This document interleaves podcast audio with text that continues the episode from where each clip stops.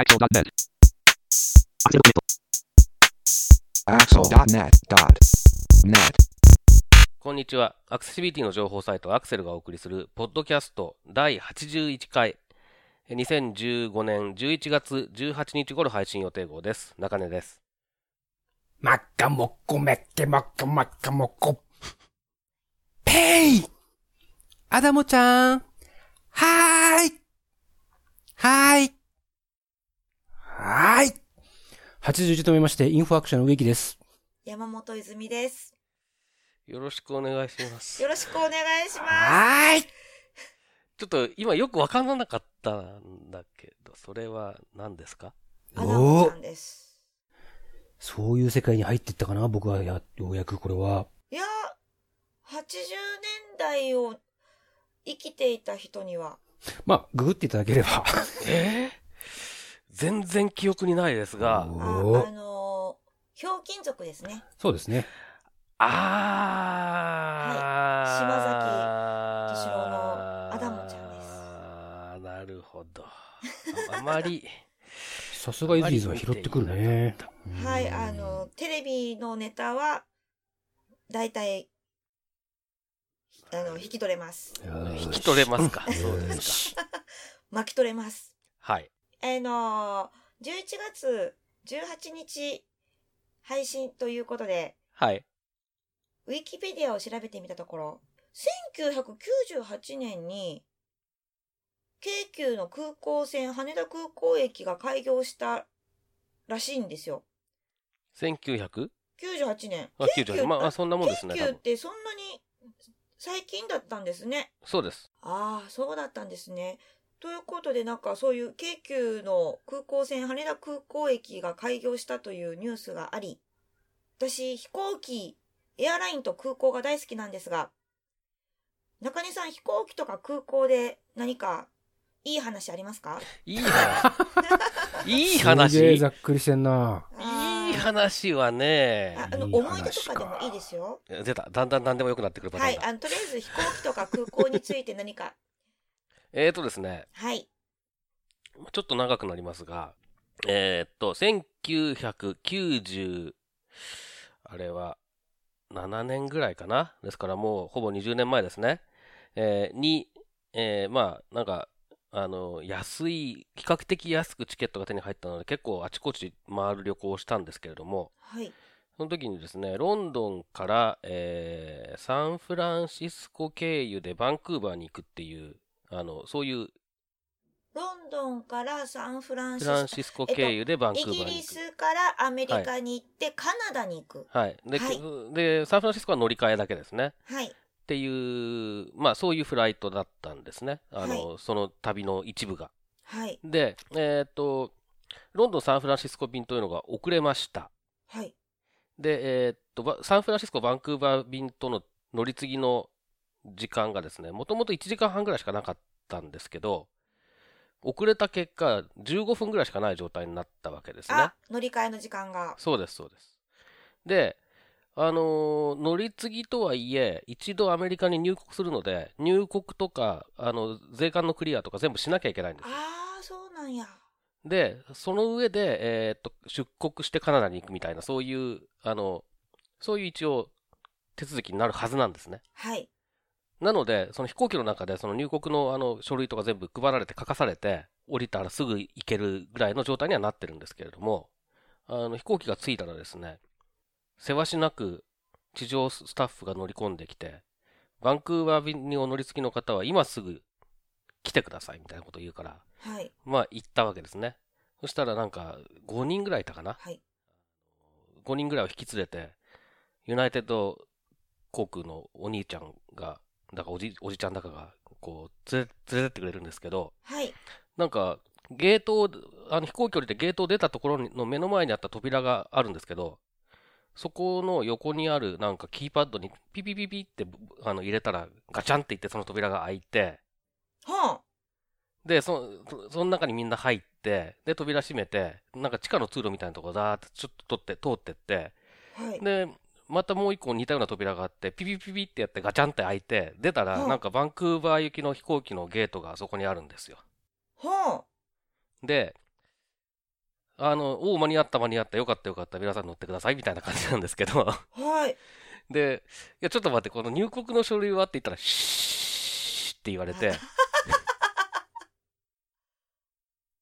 それでそのまま乗って、カナダに行ってしまいましたっていう、そういうお話です。え、そんなことがありなん、うんありなん まあ、911の前ですし、えー、まだ緩かったっていうのはあるんでしょうけれども、カナカナダ人とかに話したら、アメリカだからそういうことが起こるんだっていうふうに彼らは言ってましたけど、あそうなんや。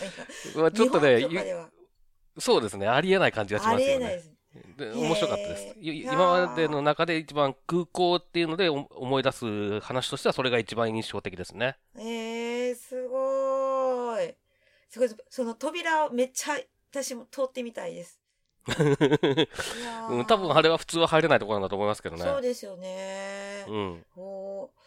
植木さんは何か空港とか飛行機でいい話を？ありますか？いい話いい話かどうかはわからないんだけど、そうだね。まあ、そんなにトラブルに巻き込まれることもなく、はい。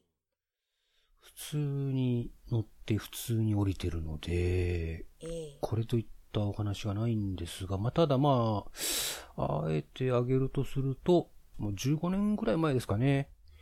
えっ、と、オーストラリアのはい。メルボ、メルボルンというところに、まあちょっと仕事で行ったことがあるんですが、えー、入国審査で、えー引っかかりまして。はあ。何悪いことをしてたから？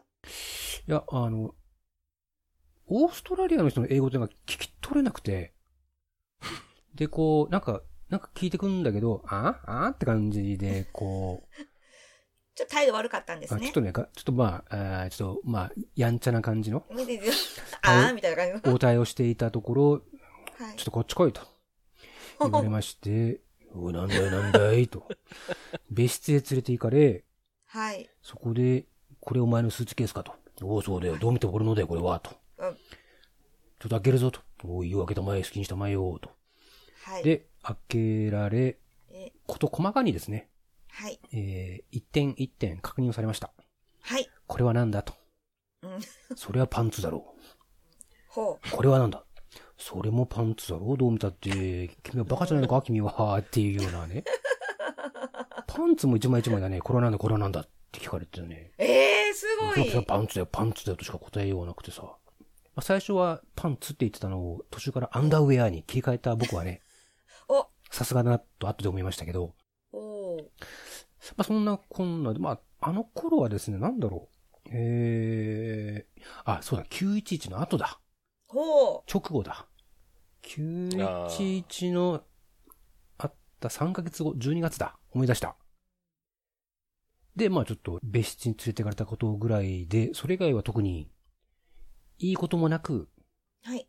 悪いこともなく、く普通に普通に乗ったり降りたり降りたり。本当に降りたり？してます。乗ったり降りたり。なるほど。そうなんですね。ああ、いいな。海外とかってやっぱいろいろとあるんですね。私、海外、そこ、あ、そんなに行ってないんで、特にあれなんですけど、飛行機といえば、私飛行機はそんな、大好きだけどそんな乗ることがなくて、今私のお気に入りは日本はもう ANA が大好きなんですけど、ANA って機内の販売のラインナップが結構充実していて、あの飛行機好きにはたまらん結構限定グッズもいっぱいあるんですけど、あと、えー機内でしか買えないスープとかを頼めたりと、たあの、あとそ、それを頼めるんですよ、500円で。今月のクラムチャウダーみたいな感じとか。今月だけのじゃそう、そうなんですよ。で、あ、で、毎回乗ると必ず頼んでしまうんですけど、えっ、と、とりあえず、いい話、 tips 、あ tips でも何でもないんですけど、 ANAを使ってる方なら多分ご存知なんですけど、機内販売、 ANAは、 Edyが使えます。ああ、そう言われてみれば、チャリンって言います、言ってますね、時々ね。そうなんです。で、なんか、よくそうやって機内販売を、で、必ず買うって話をすると、なんか、そんなん買ったことないっていう方とかめっちゃ言われるんですけど、でもよく、結構買ってる人いてるなと思って、ぜひぜひ皆さん、機内限定グッズ、お菓子とかもいい感じのたくさん売ってるんで、エディで試してみるといいんじゃないかなと思います。まあ、それ以外にも飛行機や空港についてこんな情報持ってるよっていう方もいらっしゃいましたら、お便りお待ちしてます。ます。はい、えー、ということで、えー今回は11月の2回目の配信ということですので、ゲストをお迎えする回です。えー今回も、というわけでゲストをお迎えしておりますが、えー大変お待たせいたしました。まずは簡単に自己紹介をお願いします。あ、皆さん、こんにちは。大藤美希です。えっ、と、HTML とか CSS の本を書いているおじさんです。なるほど。以上そうあー、はい、よろしくお願いしまよろす。しくお願いします。はい。できてー長い。長かった。えーっと、えーっとですね、まあ、大藤さん、あの、ご存知の方も多いかなと思うんですけど、えーっと、そうですね、あの、まあ、僕自身のことから言うと、ちょうど僕が W3C で働いてた頃ですね、98年とか99年ぐらいかな。はい、はい。あの頃に、アクセシビリティとか、あの、ウェブ標準、まだそういう、そういう言葉は全然普及してなかったですけど、ウェブ標準とか、その手のことをやってた人だったらほとんどの人が知ってたんじゃないかっていうような有名人だと僕は思ってて、で、なんですけれども、なんか、ずーっとお名前だけは知ってて、えーたっていう状態だったのが、あの、お会いしたのはね、多分ね、5、6年前とか、それ、それぐらいそうですね。結構最近なんですよね。なんか、なんかのセミナーかなんかで東京にいらした時に飲みに行ったっていうか、植植木さんとかも交えても飲んだ記憶が。なので、まあでもそうですね、2007、8年とかそれぐらいなんじゃないかと思いますけどね。そうですね。うん。なので、結構ね、そその時に、おお、ようやく、ようやく、あの、名前しか知らなかった人に会えたみたいな感じだったんですけど、僕、僕的には。はい。植植木さんも結構、大振さんな長いんですよね。長いね。長い。そうですね。長2003年ぐらいじゃないですか、あったの。そうですね。初めてお会いし、ああ、そっか、札幌のなんか、セミナーかなんかに僕が呼ばれた時？そうです。まだ、あの、サラリーマンだった頃じゃないですかね。ああ、そうですね。あそうですね。そうですね。あ、じゃあ、そ相当前ですね。はい。うん。で、その、そうなので、植木さんと大藤さんの方が長いですよね。そうですね。まあ、ここ最近は普通に飲みに行く、飲み友達みたいな感じになってますけど、ほとんど仕事の話とか、HTML だの、アクセシビリティだっていう話はした記憶がございません。ないですね。はい。沖縄で飲んだ時は、沖縄の沖縄民謡酒場に行き、またディープなところに行きましたね。いや、さあさあなんてやりながらですね。あとは、神田の裏さびれた馬肉の焼肉屋で、ひたすら馬肉を食ったりとかですね。はい。あれは僕も行きましたけど、おい美味しかったですね、あそこはね。うん。でこの間は、えー、大木さんが名古屋に引っ越しをされたと聞きつけて、名古屋でお会いしたりとかですね。あまあ、そんな感じですね。はい。あ。はい。まあまあ、なので、とにかく結構長いといえば長い。で、僕はまあ、あのね、直接お会いしたのは最近ですけど、あの、随分長く、昔からお名前だけは知ってるっていうような感じなんですけど、大藤さん、結構そもそも、その、もともとどういうきっかけでウェブとかの世界に、あの、うっかり足を踏み入れてしまった感じなんですか？あの、ちょうど札幌のソフトハウスで働いてた時に、えあの、ちょうどその医療系のソフトハウスだったんですよ。え。はい。それで、そこの社長が、1994年ぐらいにアメリカのなんか展示会に行ったんですよね。うん。あの、医療系のその、かなりでかいシカゴの名前はちょっと忘れちゃったんですけど、はい。で、そこに行って、社長が帰ってきて、僕に会った時に、ミキちゃん、これからはモゼイクだよって言ったんですよ。モゼイク。モゼイク。モモゼイク。なんだそれはと思ったら、その、当時のあのブラウザのモザイクで、はい。で、それからすぐその、モゼイク担当にされて、そ、だからかなり早かったと思うんですよ、インターネットや,、ねやり始めたの。うん。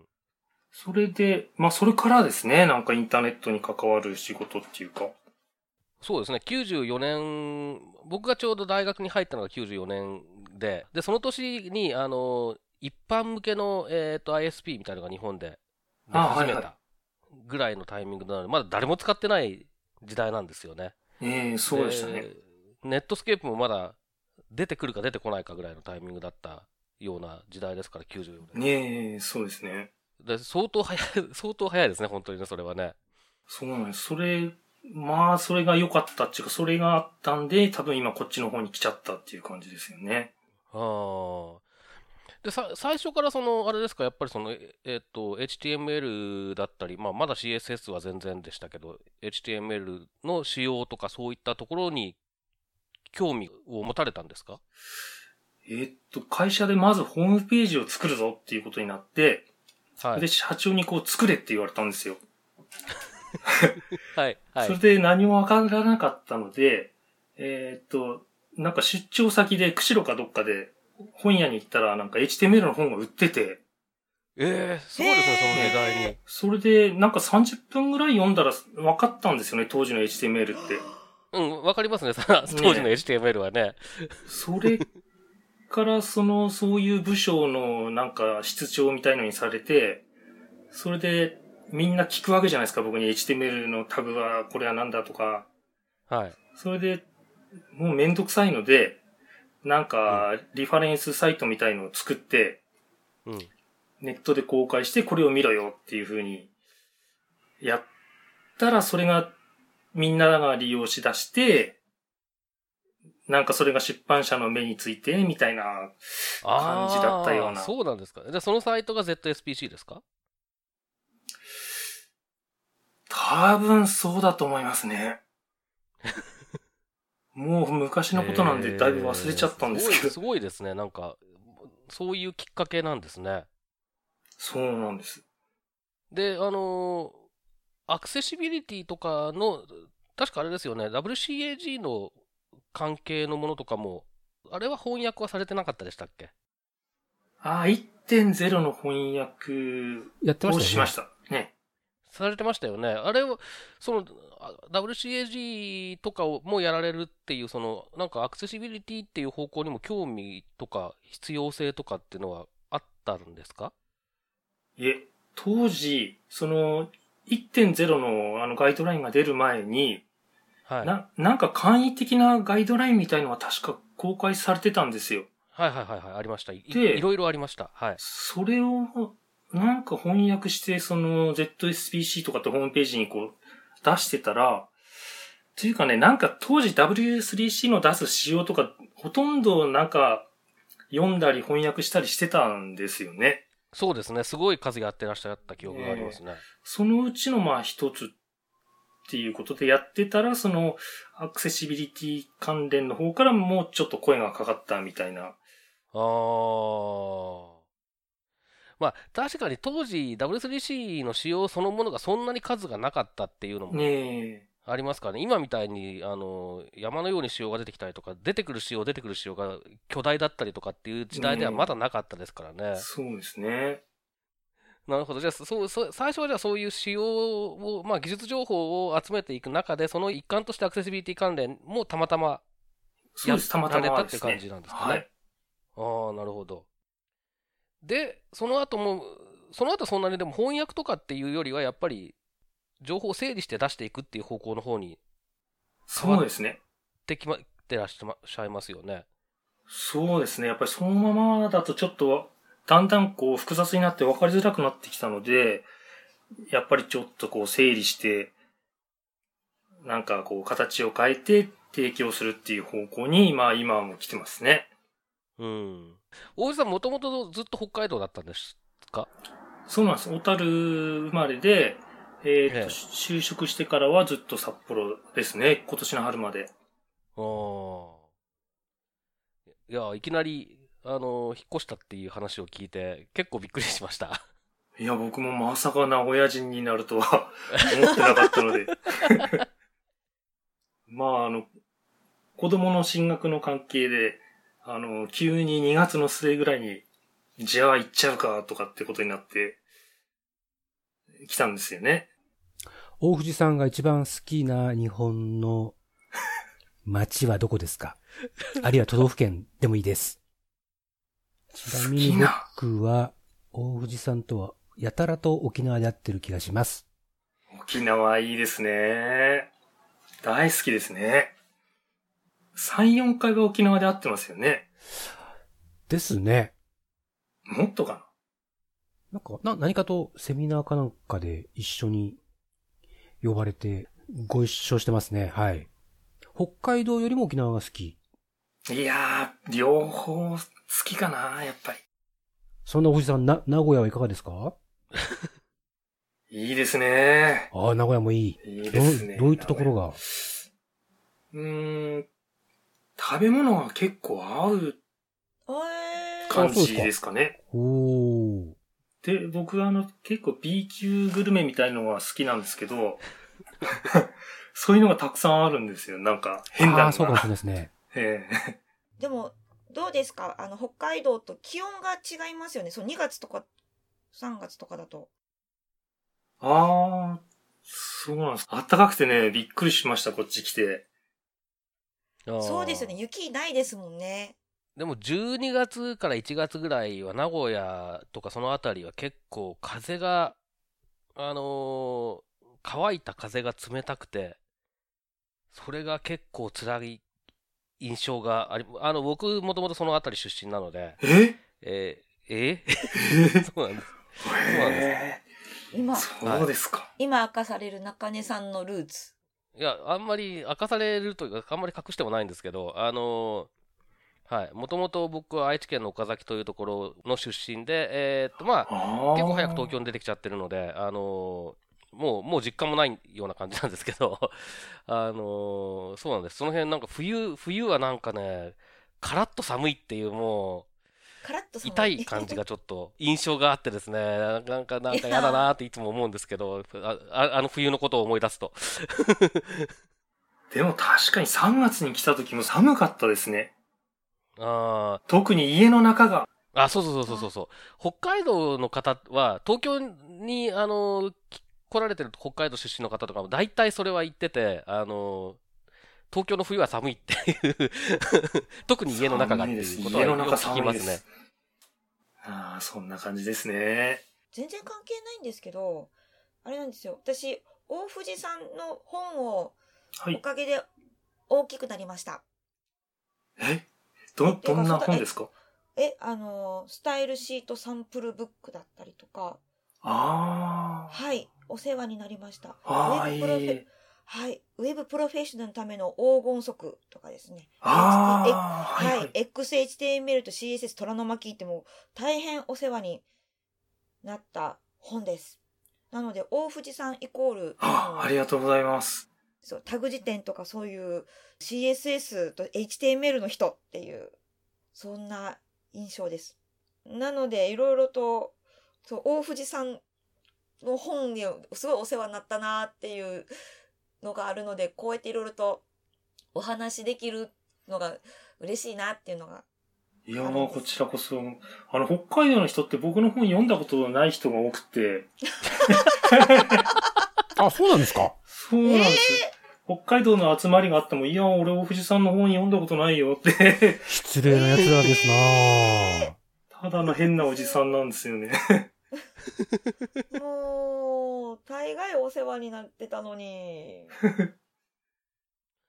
大藤さん、あれですよね、CSS とかの本を出されたのはタイミングはわからないですけど、結構そのサイトで取り上げるとかの、は早かったような印象がすごくあって、まだ全然、あの、使われ始めてない時期から結構やってらっしゃったような印象があるんですけど、そうですね。もう98年ぐらいには、なんかリファレンスみたいの作って紹介してたと思いますね。そうですよね。ねえ。なんか、ちょうどその、僕が W3C にいた頃に、その W3C の中で言ってたのは、まあ IE4.01 っていうブラウザーでとりあえずこれぐらいの CSS が使えて、あとはあんまりいまいちだからみたいな話をしてたのが98年、99年ぐらいなんです。で、で、まだ誰も本当に W3C の外の人で使ってる人に会ったことがないっていうレベルだったんですけど、結構やっぱり早くから注目されてたんですか、それは。もう大体使用書があの、公開された時点で、すぐ読んでまとめたりとかしたような記憶もありますね。あーへー暇だったんじゃないですかね。いや、でもあの頃まだ CSS の、なんていうんですかね、その意味とか、そなんなんでわざわざこんなものを使うのかとかっていうレベルの話しか周りから聞こえてこなかった時代だった記憶があるので、はい。あのタイミングでこういう情報を出してるってすごいなって思った記憶はあるんですよ。あの時なんかの SGML とかの本とかも読んで、はい。それで、なんか、ああ、こういうものなんだなっていうふうになんか理解したような記憶があるんですけど、だいぶ忘れてきましたね、もうね、なんか、前のことなんで。いや、でも僕もその、なん、えっと、あれなんだったかな、98、97年かな、97年の、えーワールドワイドウェブカンファレンスっていう、えーやつにたまたまなんかいいろんな行きがかり上、えっと参加できたことがあって、その時にその CSS に関する紹紹介をするセッションみたいなので、セマンティクスとプレゼンテーションの分離みたいな話を盛んにしてるおじさんがいて、で、その話を聞いてよようやく、あ、そういうことかっていうのが納得できたんですけど、そんな話をしても誰も相手にしてくれなかった時代だったので、あのーまあ、もともと SGML の知識とかがあるとね、多分、スッと入ってくるのかなって気がするんですよね。そうでうーん。確かにその通りですよね。あれですか、も、もともとそのコンピューター情報系のことをやられてたんですか？その、ウえーェブとかに関わる前から。まあ、さっ前きソフトハは、ウスでっていう話はされてましたけど、一番、まあ、基本的にはプログラマーみたいな感じで。一番やったのは C 言語ですかね。ああ。それで、その、なんかいろいろ、なんか他のプログラマーよりはそのデザイン寄りのこととかもできたので、ああの、当時あの、マルチメディアの CD ロムとか、はいはいはい。そういうのを作るのもやらされてたんですよ。ああ。で、なので、なんかあの、インターネットがこうブームになってきたら、ホームページもお前が作れみたいな感じで担当させられたと。えそういう、もともとそういう素地があると、一回理解してしまうと、すごくそっちの方がすんなり腑に落ちる感じはあるのかもしれないですよね。あの、CSS とかを使ってっていう方が。そうですね。なんか、ああ、こっちの方が絶対いいよなっていうのは割とすんなりと理解できたと思いますね。うん。なんか多分やっぱり今でも結局その HTML と CSS の使い分けみたいのがうまくできてない人たちっていうのがいるような気がしていて、あのーそういう人たちって結局その、ななんだろう、あの、多分大藤さんとか僕とかが感じるような、その、なんていうんですかね、仕組みの綺麗さみたいなことの、にに対するこだわりが薄いのかなっていう気が。わかります、わかります。そのなんか、綺麗さというか美しさみたいなね、ありますね。笑われた。いやいやいやいやいやいや。そういうところは、いろいろと。でも多分だからそのその辺のなんていうんですかねその辺の感覚をうまく共有していくというか広めていくというかっていうことはすごい難しいけどそれができないと多分本質的にこうあのなんかまあ僕らが思うようところの綺麗なコーディングをしてくれるマークアップをしてくれる人たちっていうのが増えないのかなっていう気がちょっとしててなんかそそのなんかうまい手はないものかなと思ってるんですけどね。ああ僕はあの、アクセシビリティも、あの、ええ。僕の感じるところだと、なんか、当然やる基本セットの中に入ってるような感じがしてるんですけど、なんか人によってはこう、アクセシビリティはオプションだよみたいな感覚があるのかなっていうのもちょっと感じてるんですよね。そうですね。で、結局、なんだろう、その、えっと、すごい抽象的な表現ですけど、その、僕らが思う綺麗なコーディングを追求してたら、自然にアクセシビリティになって入ってくるじゃんと思っちゃうんですよ。ああ、そう思います、やっぱり。大部分においてですね。まあ、もちろんそれだけじゃダメな部分って最近、その、えっと、JavaScript を使った部分なんかに関して言うと、はい。あの、それだけじゃケアできない部分っていっぱいある、出てきてるとは思うんですけど、HTML、CSS っていう部分で言えば、もう、あの、美しいコードを書けば、そんなの、ほぼ8割9割方アクセシブルになるはずじゃんっていう感覚はあるんですよね。ああ、僕もそう思います。だから、だとすると多分その、やっぱり美しいコードを書くことの意味だったりとか、そもそも何が美しいのかっていう部分だったりとか、その辺がやっぱり伝わって、伝えきれてないのかなっていうなんか、ちょっともやもやしたものを ここ数年ずっと感じてるんですけど ありますよね。なんかね。いついずさんはどうですか？え、あのー 突然振られたんですが、あのーあのー今のコードを書いてらっしゃる方、がっつり書いてらっしゃる方がどういうのかわからないんですけど、私自身は自分で書くときはすごく美しさは、すごく意識してて、っていうか、なんでそうなったかというと、一番最初私2000年からウェブ制作をやってるんですけど、テーブルレイアウトだったんですよ。で、うんそこから CSS とかをちゃんとしなきゃいけないって、その2003年、2004年、2003年ぐらいから CSS をしっかり取り組み出したら、HTML を一からもう一回学び直すっていうことになって、それ一から HTML を学び直したら、文書構造っていう概念もそこでようやく理解し、そうすると、なんかちゃんとした、なんか、文、文書構造っていうか正しく美しく書くっていうことが、すべて作業が楽になるっていう流れでやっていたんですけど、今ってなんかもう、なんでしょう、プログラムで生成して吐き出すことが多くなってきたので、いろいろと変わってきたんかなっていう気はします。なので、まあそういう時代になってきたんかなっていう気がちょっとするんです。どうなんですこういう、どんどん今自動生成されるような風になってきているところで、私たちとか作る側とか、提供、その情報を提供する側、どこを意識じゃなくて、抑えるっていうか、ポイントとして持っといたらいいんかなっていうのは知りたいんですけど、そういうの大藤さんはどういうふうに思ます かあの、僕、すここ十何年ぐらい作ったことがないので、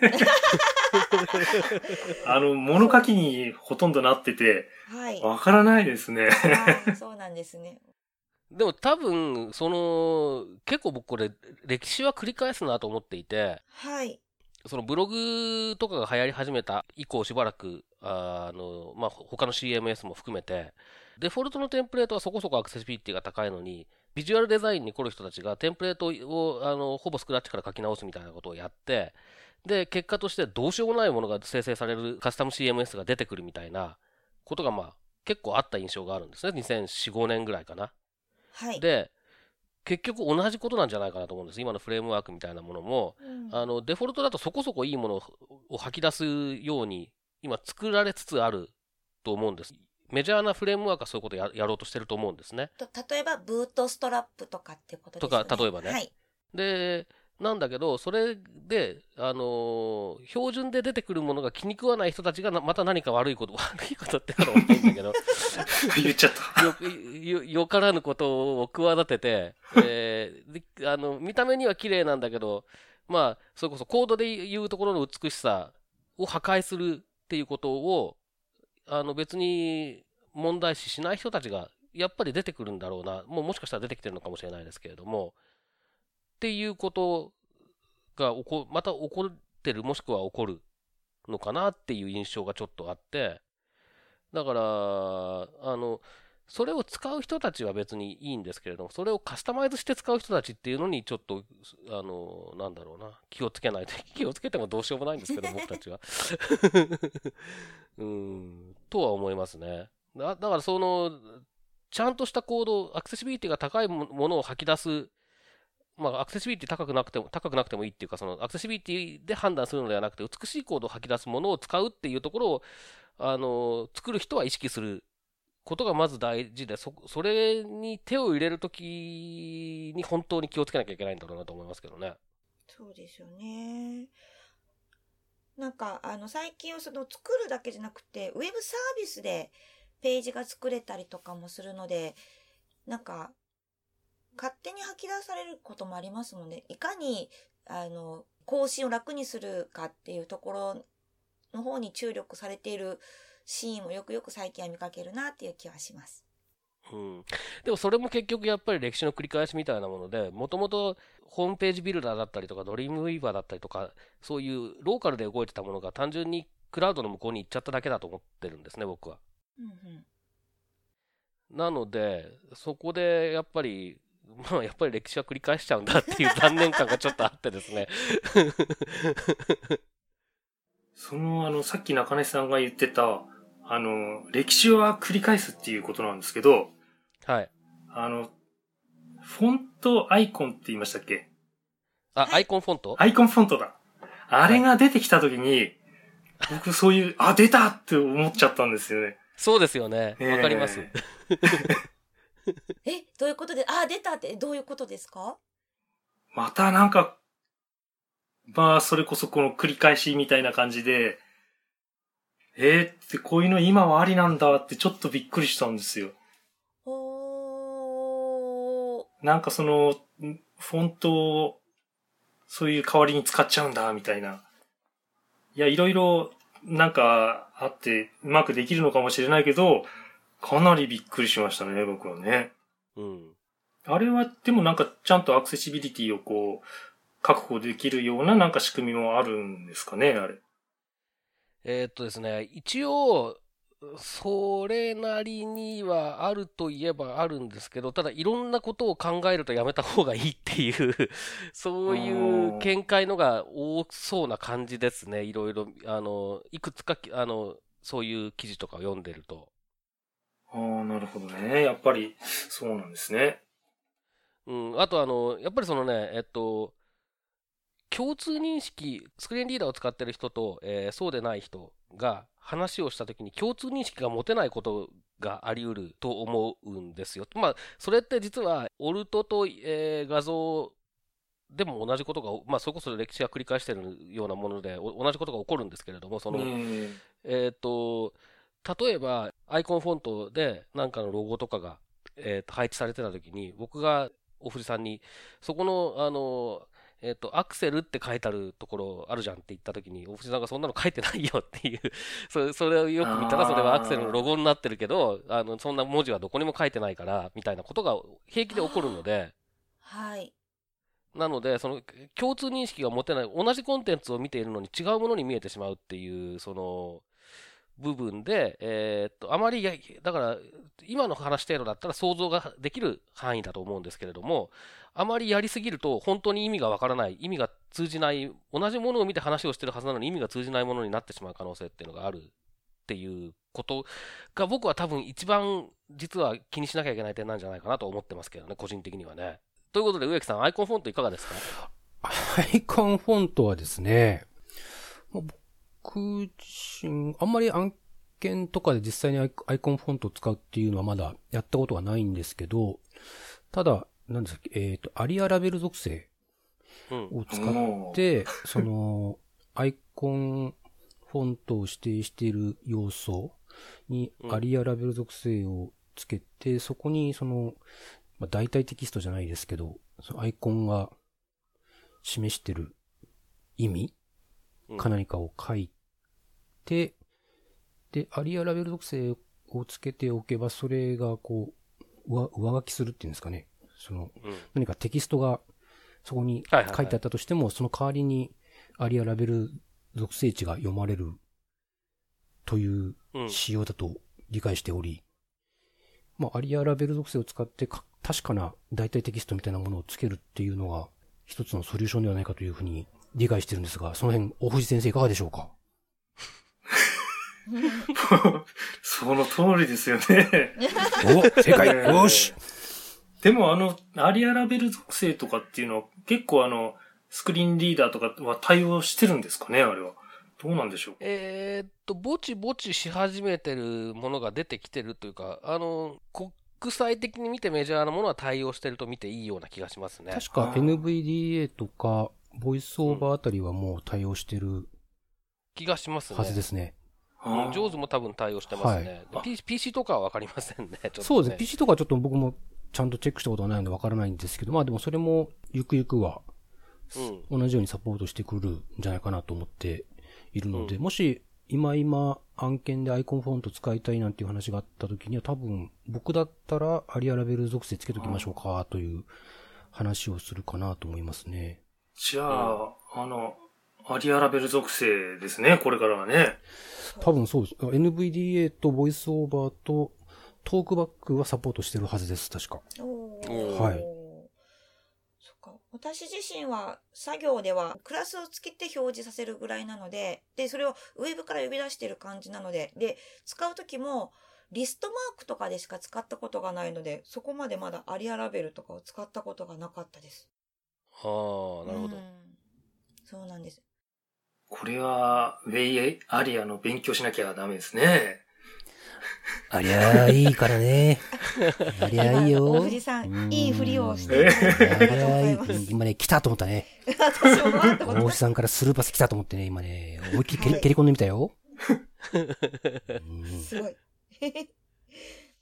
ちょうどまあそういうアリアの話が出たところでという、あの、非常にこうわざとらしいというか、あの、えー流れにあえてしてみましたけれども、今回お藤さん、あの、急遽、本当に急遽っていう感じだったんですけどね、ゲストとして出演していただこうっていう話になったのが、わかりやすいウェイアリア1.0使用解説書という紙の書籍かと思いきや、Kindle Only っていうね、えー書籍を、えー発売されたというのが、えっ、と、10月の終わりぐらいでしたっけ？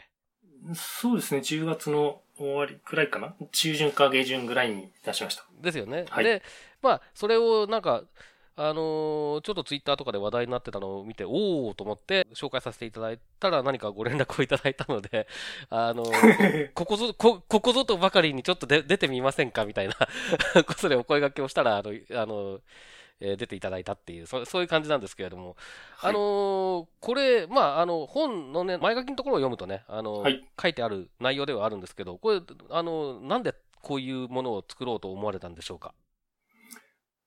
えー、っとですね、最初に、あの、ちょっとスケジュールが空いたんですよ。その、夏の終わり頃に。はい。それで、お、これはなんかできるぞと思って、まあ、いつも、あの、はい、これ書いてください、これ書いてください、みたいなの、そんなのばっかりやってるんで、それで、ちょっと前に、あの、このアクセルの、これに、あの、で、なんかその、Kindle の一人出版社みたいな感じで、酒井さんが出てたじゃないですか。はいはいはいはい。それで、あまあ、酒井さんって札幌出身で、僕と同じ年なんですよ、ちなみにね。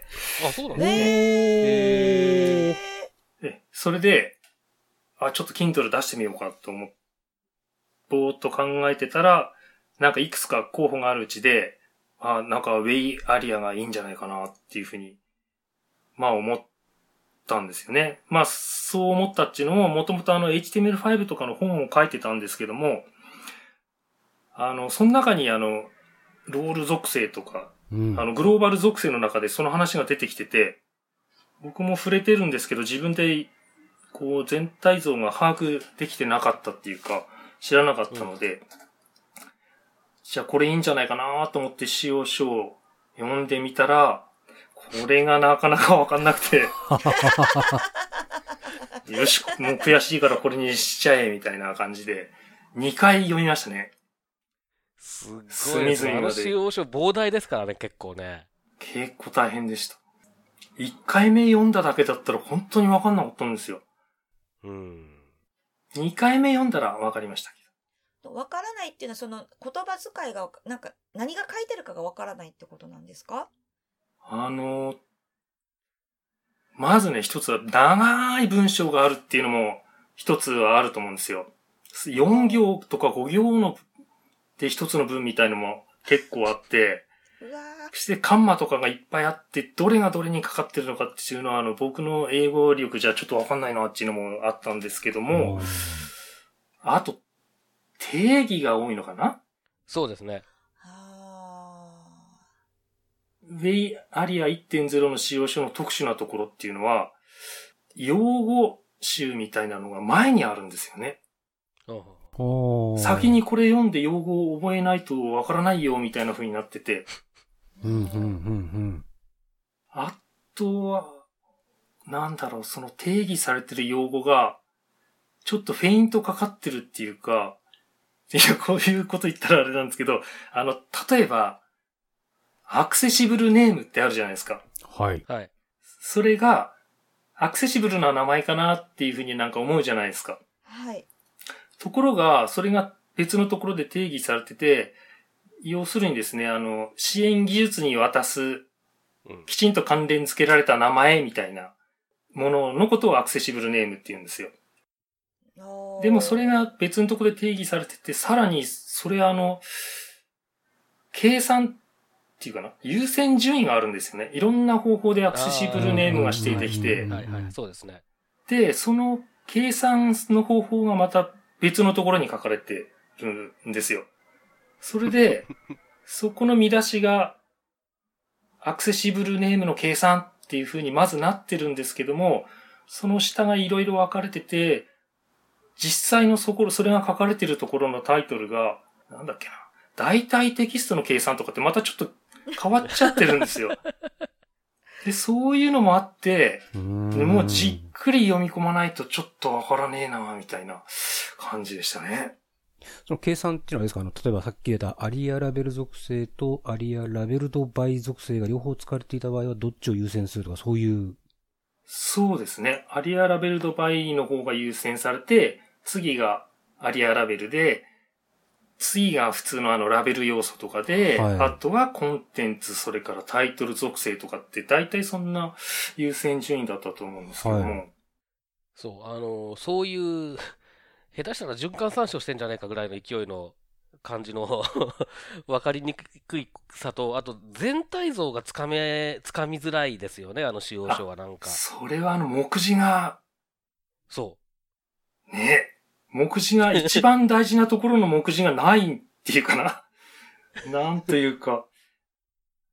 そうなんです。あの、結局そのロールとか、一つ一つのロールに対する目次がなくって、ただあう。の。ロールの定義っていう中に、アルファベット順で73個ずらーっと書いてあるだけで、個別のリンクは目次にはないっていう状況なんですよね。そうなんですよね。で、だから最初にそのロールとかプロパティのことを、えーっと、もう、そういう概念を知ってれば、とりあえずここを見れば、見て探せばいいんだなっていうのを知ってればいいんですけど、そうじゃないと、あそもそも何を探せばいいんだ俺はっていう気分になるんですよね、あれね。ーそうなんです。最初見たとき本当にちょっと戸惑いますよね、あれはね。うーん。非常にアクセシビリティの低い使用書だなっていう印象はありますけどね。そうなん実は僕もそういう風に感じましたね、あれ見たときは。うーん。で、まあ、それを、じゃあ整理してやろうとはい。いうことで、Kindle 書籍が生まれたと。そうですね。勉強しながら、はい。実際にちょっと中を、あの拝見したんですけど、まあ、よくあれだけ整理したなっていう、本当にね、あななんでこんなにあのちゃんと整理できるもののはずなのに、あんなひどい使用書になってるんだろうっていうふうに思ったぐらい、まあなんか、元のややこしさがすごくあのなくなってて、概念的な部分とかも含めて、あの一回読めば概念的な部分はわかるだろうし、その、その後で、まあ、リファレンス的に使って、あの、実際に実装する人たちなんかは使えるだろうなっていうような印象でしたけど、ありがとうございかなります。大変だったですよね、あれは多分。大変でしたね、やっぱりね。あの、書き始めるまでに、その、一回普通に読んでわからなくて、二回目全部こう、翻訳して書き出したんですよ。その辺が 結構大変でした。すごい作業ですね。だからほぼ翻訳版のり、あの、使用書もあるんですよね、うちにはね。それは公開しないんですか？それは、言葉遣いが、なんかめちゃくちゃなので、直さないとちょっとそうですね。確かにね、公開するときはね。そうですね。自分のメモ用に翻訳すると結構すごいことになりますよね。そう、これはなんとかですなーとかって書いてますからね。えー、それ見たいあです。いいですなぁ。うん、見たいですなぁそうそう、そういうこと、そういうこと平気でやって別に何、何の不思議さも感じないので、あれは自分で、あの、メモ用に翻訳するときって。面白い、面白いですけどね、後から読むとね。うん。でも、あれですよね、その、ウェイアリア1.0の使用書と、HTML5 の使用書もちゃんと、あのね、内容を、えー、反映させた形で整理されてるので、はい、こう、普通に使用に当たるよりも全然正確、正確というか分かりやすく整理されてるなっていう、まあ正直な印象ですね。ありがとうございます。一応あの、なんか、付属の、いろいろ他の、なんて言いましたっけ？ユージング、ウェイアリアなんとかとか、いろいろ、はいはい。その関連のやつも読んで、例えばサンプルを大体同じようなのをこう持ってきたりとか、はい。そういうのもやってるんで、結構なんか、まあ元の使用書を読むよりは結構わかりやすいかなっていうふうに自分でもまあ思ってるんですけども。でもちょっとサンプル足りないですね、あれね。ああ、まあサンプル、まあ、まあ、でもどうですかね。あれぐらいあれば、とりあえずは、その、なんていうんですかね、理解は十分助けるとは思うんですけど、その、はい。確かにその実装をバリバリする人からするともうちょっとサンプル欲しいっていう話になるのかもしれないなっていう気はしなくもないですけどね。ねでも多分実装バリバリする人の場合は実際にはそのああいうさえっ、ー、と書籍でカバーできるようなシンプルなサンプルじゃなくてもっと複雑なものを作っていかなきゃいけないんだろうから自分たちで結局考えるしかないのかなって気はちょっとするんですけどね。なんかあの僕のその書いた本を見てもうちょっと実践的なの誰かね書いてくれればいいなと思いますね。若い人が。若い人が。若い人ね。うん、ちょっとアクセシビリティ業界は高齢化が著しいようにしてるので僕のこの間、公園を歩いてたら、保育園のちっちゃい子供におじいちゃんって言われたんですよ。それ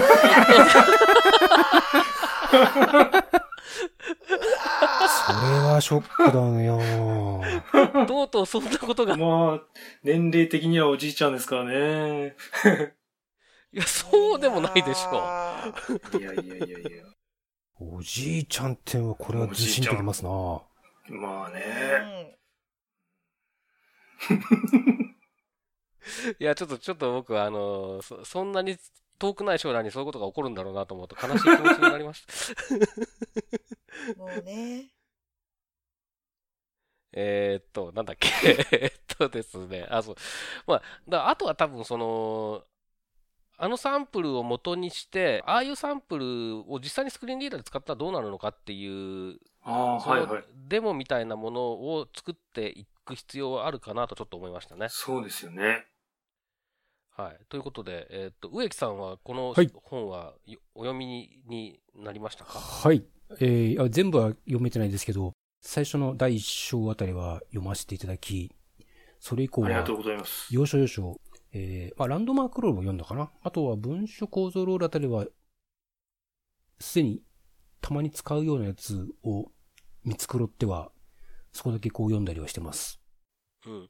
あの、ランドマークとか文章構造とか、あの辺はまあ比較的、なんていうんですかね、単純というか、あまあそうだよねっていうような話なので、ウェイアリアをすでにそれなりに意識してる人だと、まあ知ってることも多いのかなって気がするんですが、その後のウィジェット関連とか、あの辺は、ああいうふうにちゃんと整理してあると非常にわかりやすくて、こう、な、何が何を包含しなきゃいけないのかとか、その辺の話とかって、まあ、言われてみりゃそうなんだけどっていうことも多いんですけれども、まあ少なくとも、まあ、あの使用書では、なかなか理解できないというか、もう理解するのは大変なので、ああいう形で整理されてるのは非常に使いやすいなと思いますけどね。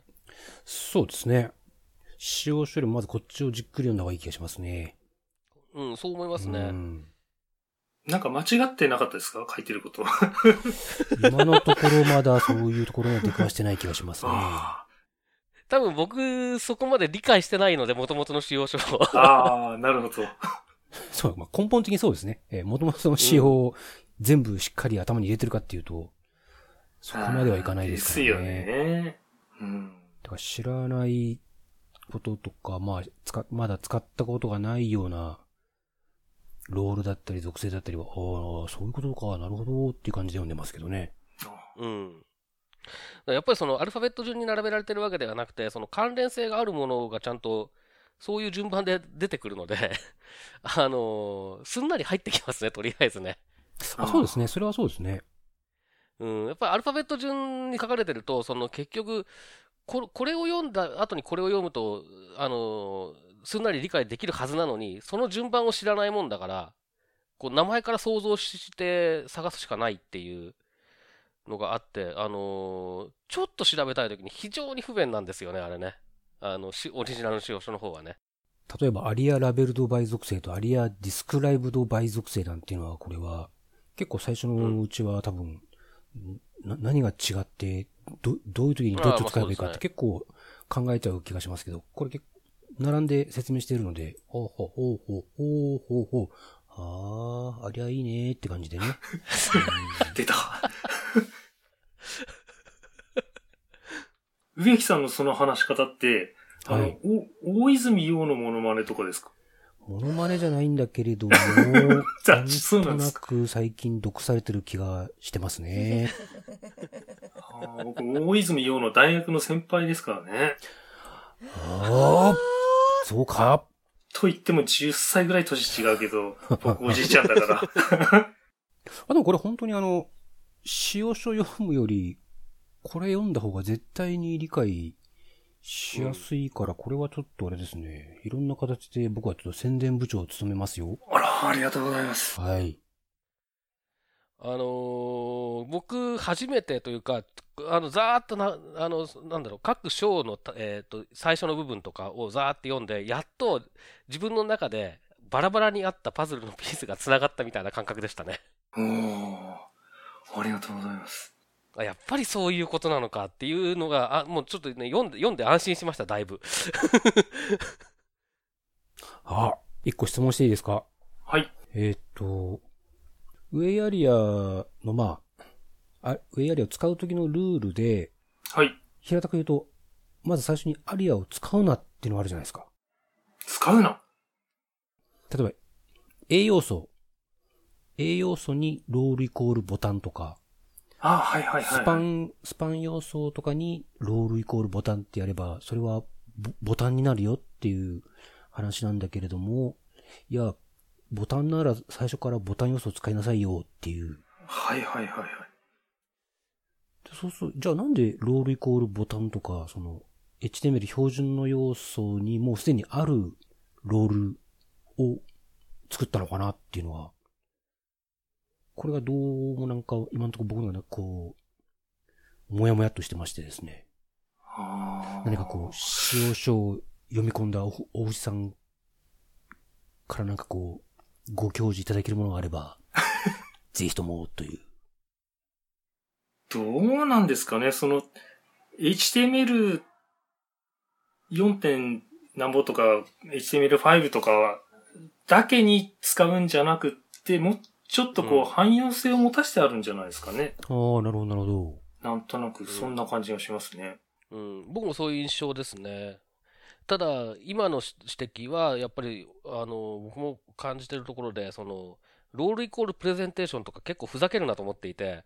あ あの、大藤さんのその解説の中にも書いてありましたけど、テーブル要素に対してロールイコールプレゼンテーションみたいな、あの、のが、えー、っと、例というか、はい、形で確か出てたと思うんですけど、はい、それやったら、それ、なんかテーブルレイアウトに戻っちゃうじゃんっていう感覚がちょっとあってですね。はい。で、で、それこそさっきの話じゃないんですけど、さっきのその美しいコードの話じゃないんですけど、その、なんていうのかな、美しいコードを書けなくなるな、これはっていう感じもちょっとあるんですよね。その間違って理解しちゃうと。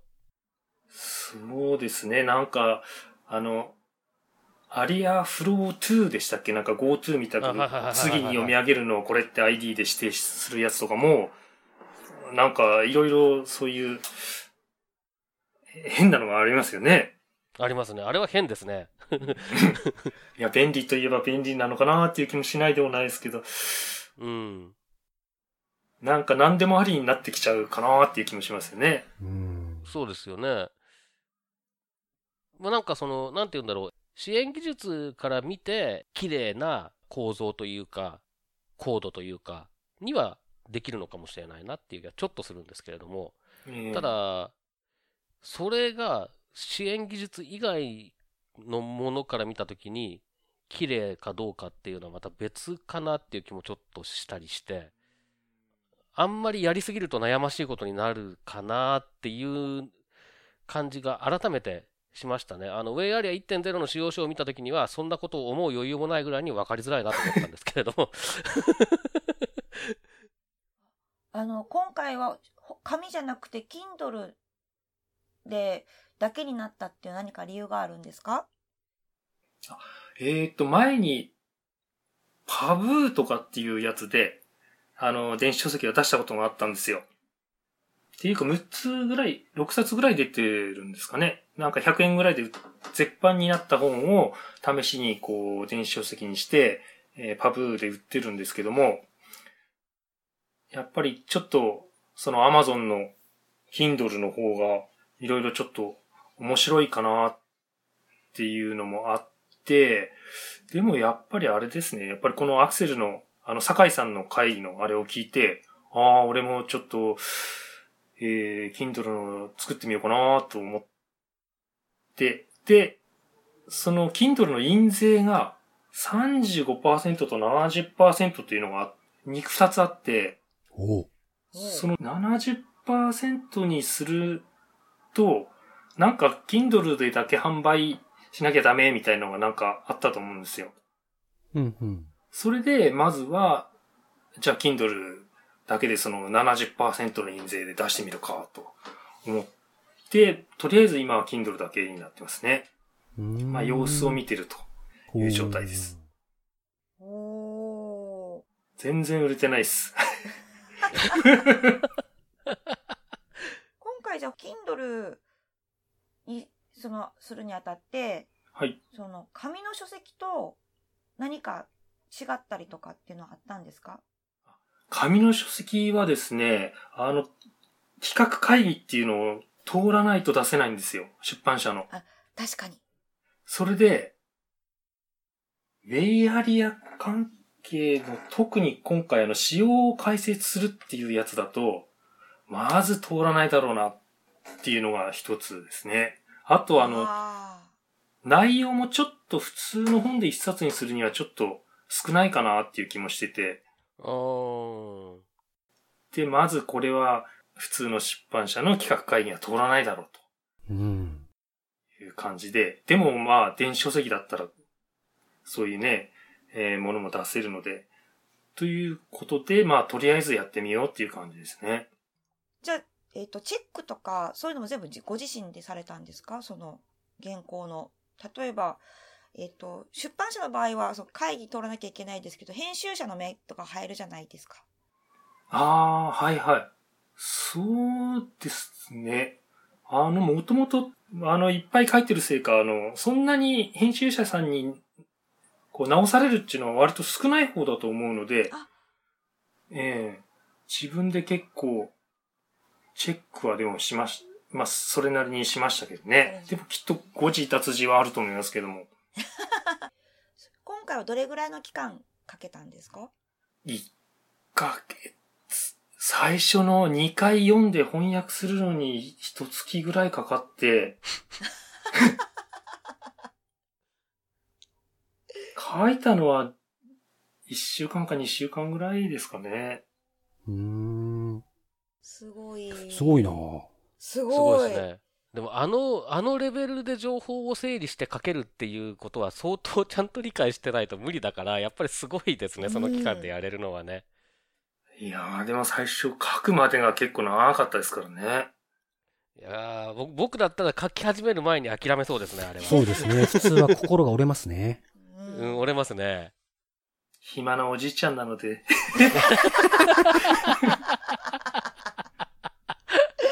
すごい。これは、えっ、と、使用書なので、えっと、一番読んでいただきたい方ってどんな方々ですか？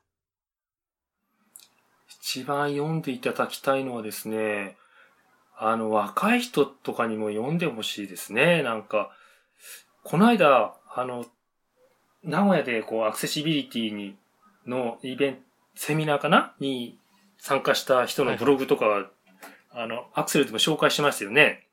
はいで、いくつか読んだんですけど、意外と今の若い人ってあの、知らないんですね、アクセシビリティのことね。うん。あの、ガイドラインも読んだことないのかなっていうような感じで。で、でも結構技術があってバリバリやってる人もいるんで、この本も読んで、アクセシビリティを取り入れた上でもうバリバリとやってほしいですね。あの、技術が好きな人は結構これ面白く読める本だと思うんですよね。ねあの、ウェイアリアの仕組み自体が技術が好きな人にとっては結構面白い仕組みだと僕は思ってるんですけれども、はい。あのーそういう人がうまくね、そういう人にうまく届いてくれるといいなっていう感じはしますけどね。うーん。そうですね。でも全然売れてないんですよね。大丈夫だよ、ミキティ。これから売ってくよ、僕たちも。